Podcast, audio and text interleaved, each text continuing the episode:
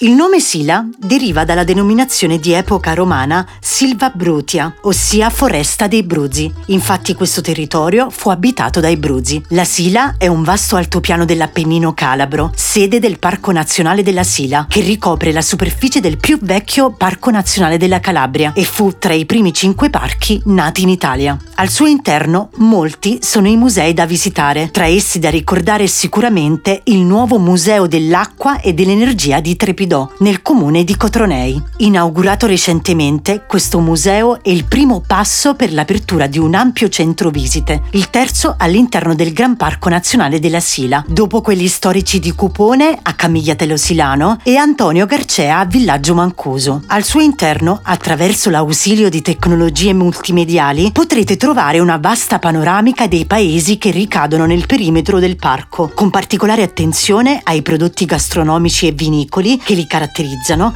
e alle loro risorse idriche. Una parte del museo è dedicata invece all'utilizzo delle energie rinnovabili. Un altro museo da visitare è il Museo dell'Artigianato Silano e della Difesa del Suolo, ubicato a Longobucco, nel convento ex frati francescani minori, e il Museo dell'Olio di Oliva e della Civiltà Contadina, che si trova a Zagarise, in provincia di Catanzaro. Quest'ultimo è particolarmente interessante non solo perché è un ecomuseo, ma anche perché ha come scopo la diffusione e la conoscenza della legata al territorio della Sila, in particolare della Sila Piccola. Il museo è ambientato in un antico frantoio restaurato, nel quale sono ancora visibili gli impianti per la lavorazione delle olive. E infine il Museo della Civiltà Agrosilvopastorale, delle Arti e delle Tradizioni che si trova ad Albi. Anch'esso ecomuseo è rivolto alla custodia delle arti e delle tradizioni del territorio.